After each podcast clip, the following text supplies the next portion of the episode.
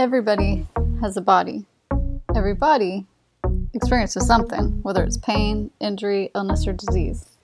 Every experience can teach us something. I'm your host, Kristen Erickson. On this podcast, I interview guests about their health experiences and what they have learned.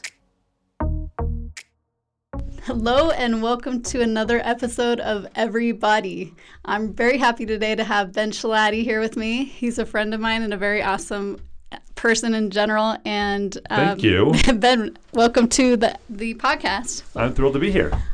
Great. Yeah. So, I want to give our listeners a little bit of a, a, share a little background about you. So, I know Ben because we've lived in Provo for a while, have mutual friends, we're in the same ward. So many friends. That's true. Um, and so Ben has a, an interesting ec- educational background and has many degrees. Can you tell us what those degrees were in? yes, I have a bachelor's in Latin American Studies, a master's in Spanish linguistics, both from BYU, and then I have a PhD in second language acquisition and teaching from the University of Arizona in Tucson, and then I came back to BYU and got a master's in social work. Okay. So I'm both an excellent Spanish teacher and a fine therapist. Muy bien. Yeah, Something interesting also about Ben is he is an author. He Yeah. has has a book that's published and won an award. it did. Yeah. And can you tell us about the title of that book and what it's about? Yeah, so I wrote a book called A Walk in My Shoes Questions I'm Often Asked of the Gay Latter-day Saint. And it's about my experiences being a gay member of the church, but each of the chapters is based on a question I commonly get asked. And it's kind of like a like a teaching memoir where you go through the story of my life, but through these questions that I get asked all the time, like were you born gay? Did you choose to be gay? You know, how are you happy as a single person? And uh, those kinds of questions. And I'm really proud of it. It won an award, so I think it's pretty good. Uh, and I'm working on a second book right now about my mom having dementia. Which brings us to our interview today. Yes, So yes. yeah, so I think that's very awesome, and I I enjoyed your first book, and I'm looking forward to your second book. So today is unique because usually I interview guests about their own health journey and things that they've learned, and this is unique with your mom. So we'll be talking about the experience that she's had with Alzheimer's disease. It's unique because we could have her on the show, but it might be difficult for her to articulate her experience. she can articulate zero of anything. Mm-hmm. she makes no sense. okay, interesting. but she would love to be on. She would she would talk and jabber. It just wouldn't make any sense. Interesting. Um, well, let's let's back up a little bit. So I want to go through a little bit of the story of your mom, Mm-hmm. about her dementia, about her Alzheimer's, and and then bring us to where we are today. Yeah. And then I want to ask you a few questions about things that you've learned and things that you might want to share specific to her. Yeah, So great. yeah, let's hear it. So my, my mom was diagnosed with, with Alzheimer's in 2016, so about six and a half years ago, uh, the day before her 68th birthday. And I was living in Tucson at the time. I'm from the Seattle area, and all my siblings lived nearby, my parents. So I was the person who would be gone for months and then come home and stay with them for a week or two. So I was able to see changes in her that people didn't notice who were seeing her all the time. And so I came home for a week in the summer in, in, in June, a few months before her diagnosis. And uh, she asked me what I wanted for dinner. And I said taco soup, which she'd made for me hundreds of times. And so we went to the store and she couldn't figure out what to buy. She couldn't re- remember the recipe. And then I called my sister in law who gave me the recipes. And we bought all the stuff. Then we got home and she couldn't figure out what, how to make it. But all you do is open cans and brown some meat. like it wasn't hard to do. Hmm. So I had to like explain to her how to brown meat. And then she could do it, but she didn't quite remember what to do. And I was like, that's concerning. So then I brought it up to my brother, and he they come over to my to my parents' house for Sunday dinner. My mom would always make dinner. He's like, you know, I've noticed my the dad's been buying pizza a lot lately, hmm. Or getting you know like fried chicken, you know like things that you just heat up. And so then so that was like the first red flag. And mm-hmm. then the next month in July, uh, she and I and my sister and a friend went on a, on this long trip through Canada, mm-hmm. in Eastern Canada, because we'd always loved Anne of Green Gables and we're big mm-hmm. fans. And so uh, we were in Canada, and my mom kept noticing the the speed limit signs and saying 100 miles an hour. That feels too fast. Hmm. I'm like, well, that's kilometers. We're in Canada. She's like, oh, of course, we're in Canada. That makes sense. And then an hour later, 100 miles an hour. That seems too fast. And so then uh, that was concerning. Then um, we drove through Canada. Then we ended the trip in Massachusetts in Cape Cod. And so we're on the beach watching the sunset. And my mom leans over to me and she says, Are we in Florida? And I said, No, we're, we're in Massachusetts. And that's when I was like really concerned. So uh, I said, "Mom, you got to get tested for this." And then I talked to my dad, and then she got tested, and they did all the all the tests for Alzheimer's, and she failed all of them. Wow. Like she not only she, had she had did she have Alzheimer's, but she had it for a while. and how many years ago was that? That was six and a half years ago. Okay. Yeah. Wow. And so, what was that like for you to to receive the formal diag or hear her receive the formal diagnosis? Yeah, it's interesting because like she'd always had a bad memory. Like she was always absent-minded, and so so like mom getting Alzheimer's was like a running joke in the family. Not like a joke, like mm-hmm. haha, she's gonna get Alzheimer's, but like mm-hmm. we all just kind of like saw it coming. Mm-hmm. And then I first noticed in June, you know, the significant decline, and then she was diagnosed three months later. So I had, I was very sure she had Alzheimer's or some kind of hmm. dementia. So that hmm. was no surprise. But then when we actually heard the diagnosis, mm-hmm. it was shocking. Mm-hmm. like you just are not prepared for that kind of information. Yeah. And I remember thinking, like, I just like, it's like my breath just like left my body. I was just so shocked. Mm-hmm. And uh, and then it's so odd because in our culture, like, if my mom had died in a car accident, you know, people would know what to do. Like they know how to mm-hmm. send flowers and like send their condolences, but we don't know what to do when someone gets a, di- a diagnosis of Yes. Alzheimer's because life is the same. Yes. It's not. It's the same as it was yesterday. Like nothing has changed. We just now know, like the, how this person is going to die and the terrible future that hasn't happened yet but is coming. Yes, absolutely. That's a great point. Mm-hmm. Yeah. So bring us to today, unless you have something you want to say in the middle. What is, because you mentioned this a little bit where she would just jabber at this point. So tell us what her state is like now or her status. Yeah. So uh, I think that this is going to be her last year. She's declined significantly. Um, she was in assisted living for two years. Uh, my dad just he didn't want her to go to assisted living. He wanted to keep taking care of her, but it, she was just too much. And the interesting thing about my mom, which is different than many people with Alzheimer's, is she has not slowed down physically. And so as her brain has declined, she still like wants to be helpful and do things. So hmm. all day long she's doing things hmm. and just causing problems Okay. all day long. Hmm. Just like putting ice cream in cupboards and putting yard tools in closets and and like taking coins and just like stacking them in drawers weirdly. So all day long she's doing stuff. So it got to a point where my dad couldn't care for for her anymore. So she was in assisted living, and then uh, in January, just a few months ago, I was in town. We were visiting, and she had this like really aggressive pass out moment. She was sitting in a chair, and she just kind of passed out suddenly, and she let out this really like unnatural sound, like a snore slash snort, and then her eyes rolled up into her head, and I, I thought she died. Like right in front of us, I thought she had died and she came to like right after that. But all of us who were there like we were so terrified. And then after that um, the, the place she was living wanted to raise the rent an extra $3500 a month.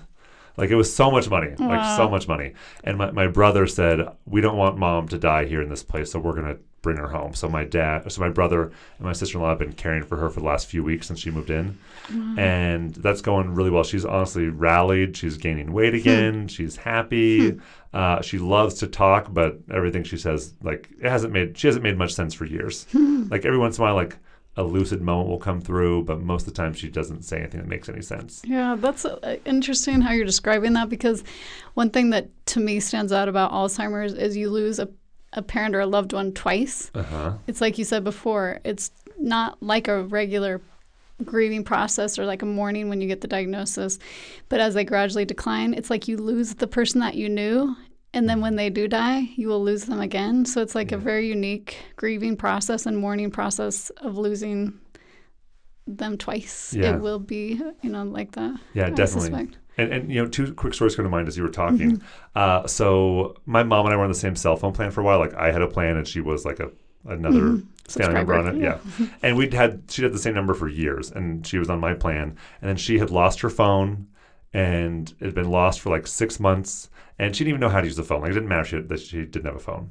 Uh, but finally, my dad was like, "You know, we're paying for this line for six months. She's not ever going to use it again. Just cancel it." So I called the cell phone company to cancel the line, and they they didn't want me to cancel it because you know they like having subscribers, mm-hmm. and so they said this is irreversible. Like if you cancel this line, you mm-hmm. cannot get it back. Mm-hmm. And I said, cancel it. Hmm. They said, okay, well, we're going to cancel. So I got off the phone and then I just like felt this like wave of loss hmm. because I'd called my mom for years on this hmm. number and I, and I thought I can never call my mom on that number again. And it's like that, like it's like these little cuts. Yes. It's not like this big moment of grief, like these little cuts that just happen as you like notice a loss that happens. Uh, and then over Christmas, before my mom moved out when she was still in the assisted living place, um, I was home for Christmas for two weeks, and I would go visit her, and she was usually really happy to see me. Like she doesn't know who I am, she doesn't really know who anyone is, but she still like recognizes us. Mm-hmm. Definitely, my my dad and my sister who visit the most, she still seems to recognize them. Um, but some days I would go and she didn't seem to care that I was there, hmm. and I like went to hug her, and she kind of dodged my hug hmm. once. I was like, "Mom, I'm just trying to give you a hug," hmm. but then she would always warm up and was like so happy to have me, and she'd tell me she loved me, and it was so sad to just like want to connect with this person, but I mm-hmm. couldn't, and so I mm-hmm. found her her old journal, and I would go visit her, and I would come home and read it. Hmm. And it was kind of like I got to hmm. have that like. I mean, what she had written was decades before, like like more than a decade before. But it was, I still felt like I could connect with her. I could be with her physically, and like connect with her emotionally that way. Mm-hmm. Yeah, interesting. Well, thanks for sharing that. Yeah, and oh, and during that experience, I had a thought w- that was, you know, I, I think everyone should leave something behind for the people that love them. Oh, that's beautiful. Yeah, that's Because really beautiful. My mom wasn't a journaler; she had a journal for like one year. So, and I remember reading the whole thing while I was home for Christmas and thinking, I wish there was more. Wow, yeah. Well, we are recording this episode and we're putting it on Family Search, so there's that. There's that. oh, I've left way too much for the people who love me. okay.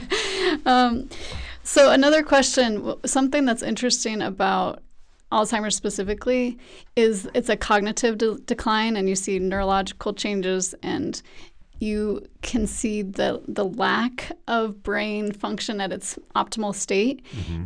I wonder if that has been interesting at all for you in terms of appreciating what the human mind can do, yeah, or if you've thought about that at all in, yeah, yeah. in observing her. Th- there there are verses in the scriptures that talk about how you know that that in the resurrection not one hair of our head will be lost and i mean that's great for people who are bald who like want their hair back. Uh, but i've kind of taken that to mean like like one like not one neuron like not one synapse will be lost. Hmm, I like that. and like all these like little things that that decline because of mortality will all be brought back to us in the resurrection. And so you know as i as i've watched my mom change you know some people with dementia have personality changes. My mom hasn't changed her personality. Like she is still sweet and kind and loving. Like she is still her. She just doesn't understand anything and can't hmm. express herself anymore. Hmm. And so it's been inter- interesting to see uh, you know what what has changed in her brain like hasn't changed her personality although that mm-hmm. does happen for a lot of people. Mm-hmm. And i'm just really looking forward to the day when you know all the hmm. synapses will be back. Yes. Yes, that's beautiful. Is there anything else you'd share in terms of our appreciation that you've gained by watching this experience for her? Yeah, uh, there have been a number of aha moments. One was there's this great uh, neuro uh, neuroscientist. Her name is Lisa Genova. She wrote a book called Still Alice, uh, which was turned to a movie, and then uh, Julianne Moore won an Oscar for it. It's very good. I'd highly recommend it. It's also a tearjerker. Um, and she wrote she's written a number of books, but one is called Remember about the science of remembering, and she has uh, a whole chapter on on Alzheimer's. And one of the things she says is that you are more than your memory. And one of the things she talks about is sometimes loved ones will say, "Well, does it matter if I, if I visit my loved one? Will they even re- remember?" And uh, one of the things she says is, you know, they might not remember that you visited five minutes from now. They might totally forget, but in that moment, they felt loved, and that matters. I And really so- like that. and so and so just helping my trying to help my mom feel loved like in those moments has been really good for me and uh, there, there's a there's a line in Still Alice which which is fiction where the main character Alice who has dementia is speaking at a conference and she's like halfway through her Alzheimer's progress and she says in this speech um, I will I will forget that I spoke to you some tomorrow like I won't have any memory this happened but I lived every moment of it today and that matters that's lovely. and, and so just trying to remember like today really does matter. Even if tomorrow today will be gone. And uh, you know i don't have any children. I'm 39 and i think there are things that parents have learned that i didn't learn because i haven't ever been a parent. Um, but i had to learn that my mom's feelings were more important than my stuff because she wrecked a lot of my stuff and didn't mean to. And sometimes i would get frustrated with her and then she would just be so sad and and then I would I'd be like, no, calm down. Mm-hmm. Uh, because there's a verse in 1 Corinthians 13 where it says that charity suffereth long and is mm-hmm. kind and is mm-hmm. patient. And I realized I am so often not those things.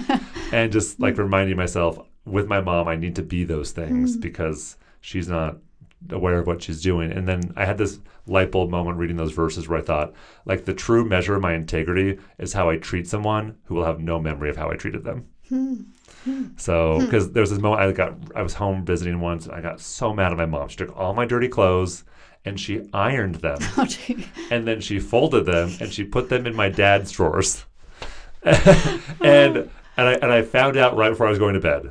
And I was tired and all my stuff was gone and I was so annoyed. And I was like, "Mom, you really messed up." And then she was so sad. And that's when I read that verse that night.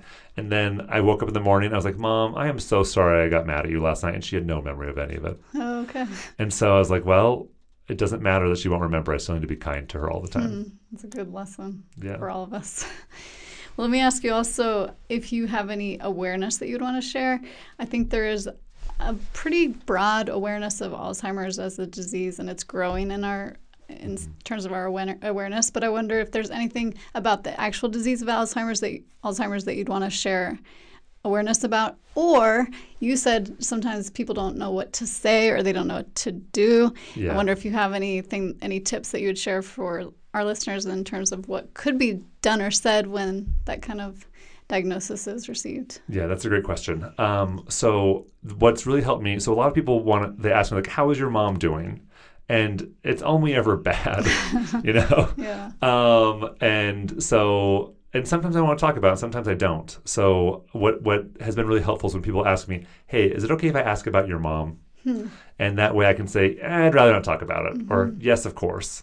And so not just opening the door for me talking about this painful thing, but saying, hey, do you want to talk about this thing? Because most of the time I do, but sometimes I don't. So just like asking for consent before Yeah, asking that's a good tip uh, has been really helpful.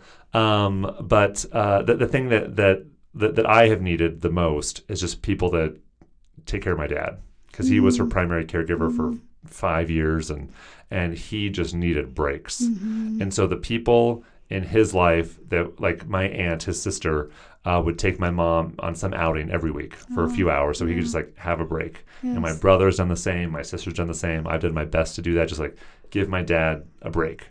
Um, so those kinds of things are, are really helpful. Um, and just any way you can just ease the caregiving load is is so helpful. Um, some things that haven't been helpful are when people say things like, "Well, you know, this is all for a purpose. You know, uh, your mom is still your mom and she still loves you." Like, like those kinds of things. Like the the lessons I'm supposed to be learning from this, people telling me those lessons has never been helpful. Uh, but just saying like, "Hey, this is really hard. Do you want to talk about it?" Just like sitting with me has been so good. And uh, my my best friend from high school still lives in my hometown, and he and his wife uh, took my parents dinner like every month and a half, and still do. Like they still go and visit my dad. And you know, casseroles are nice and the food is nice. My dad doesn't need the dinner; like he can feed himself, but he did need those visits. And now he now that he lives alone, uh, he's pretty lonely. And there are people that that come by and visit, and those those people have saved his life. So uh, when someone has a loss like this, um, just being with them. Uh, but the the big aha moment I've had that I think would be helpful for anyone going through this is a term called ambiguous loss.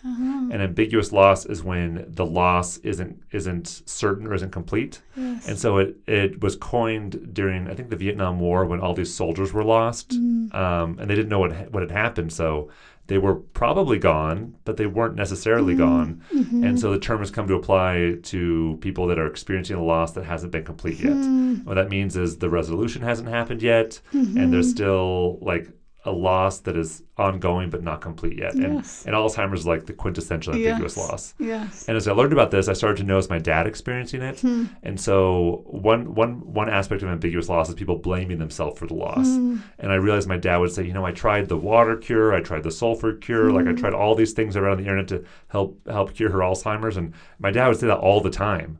And I was like, oh, he's trying to convince himself that this isn't his fault. Mm-hmm. And once I realized that, I could say, you know, Dad, this isn't your fault. Mm-hmm. You know, this is just something that happened. It's just mm-hmm. part of part of mortality, part of being a human being in a body. And it was good for me to understand how ambiguous loss affected me and how it affected the people around me. Yeah, that's such a good point. What are some other things that can be done to deal with ambiguous loss? Yeah, uh, the the most important thing is just like living in the present. Yeah. Just just no, just acknowledging the things that are hard, uh, but also treasuring the the person that's still there. Yes. And so, you know, sometimes my dad would say, like, he just like want my mom back the way she was, which Mm-hmm. that makes so much sense.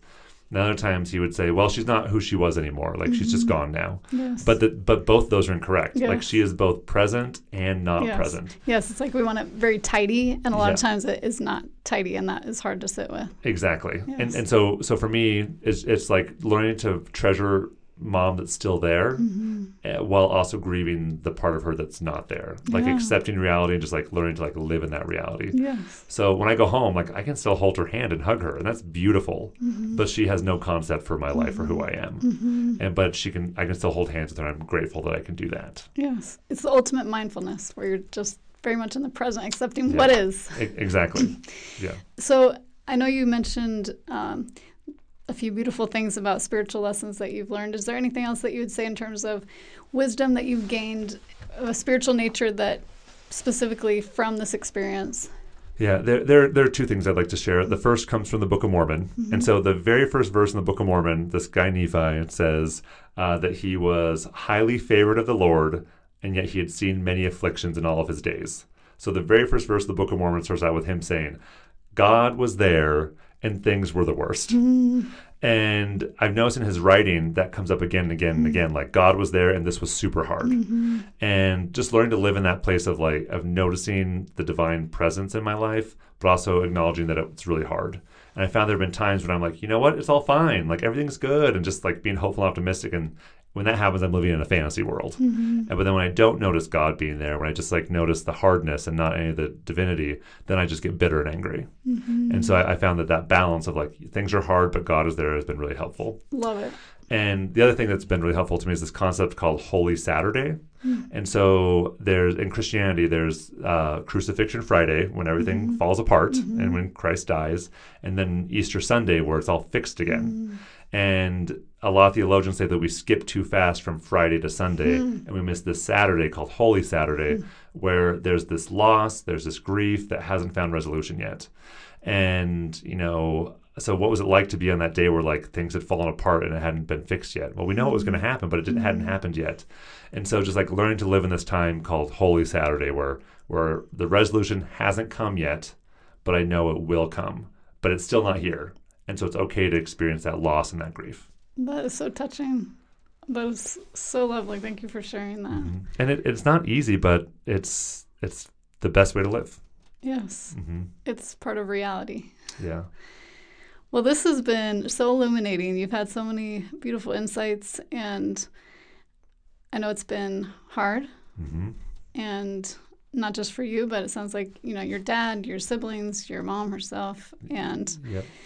So. Um, is there anything else that you'd like to share before we wrap up? Yeah, just just one more addition to you know when you asked a few months ago, we had this really scary moment where it seemed like my like in front of us, my mom had died, and it was super super scary.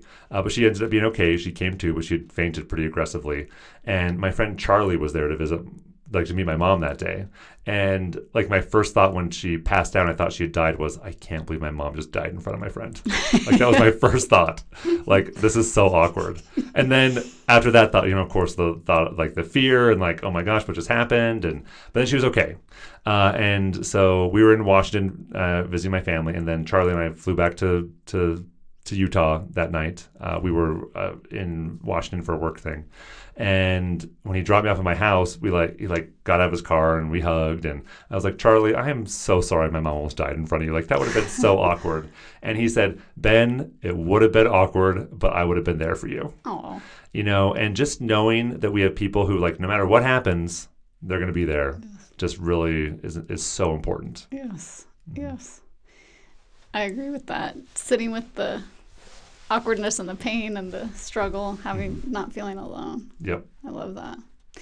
Well, I'm excited to hear or read your book when it comes out. Yeah. It's going to be a probably a summary of or more detail about what we've talked about. Definitely. Oh, and just so people know, Yeah. the book is not done being written, and no publisher has purchased it yet. So hopefully it'll be published. We'll have to see. What will the title be? Uh, so my first book is called A Walk in My Shoes: Questions I'm Often Asked as a Gay Latter-day Saint, and this book will be called A Walk with My Mom.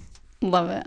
Well, thanks again, Ben. This has been so, again, insightful and you're delightful and so glad we could chat. Thanks, Kristen. Such a pleasure.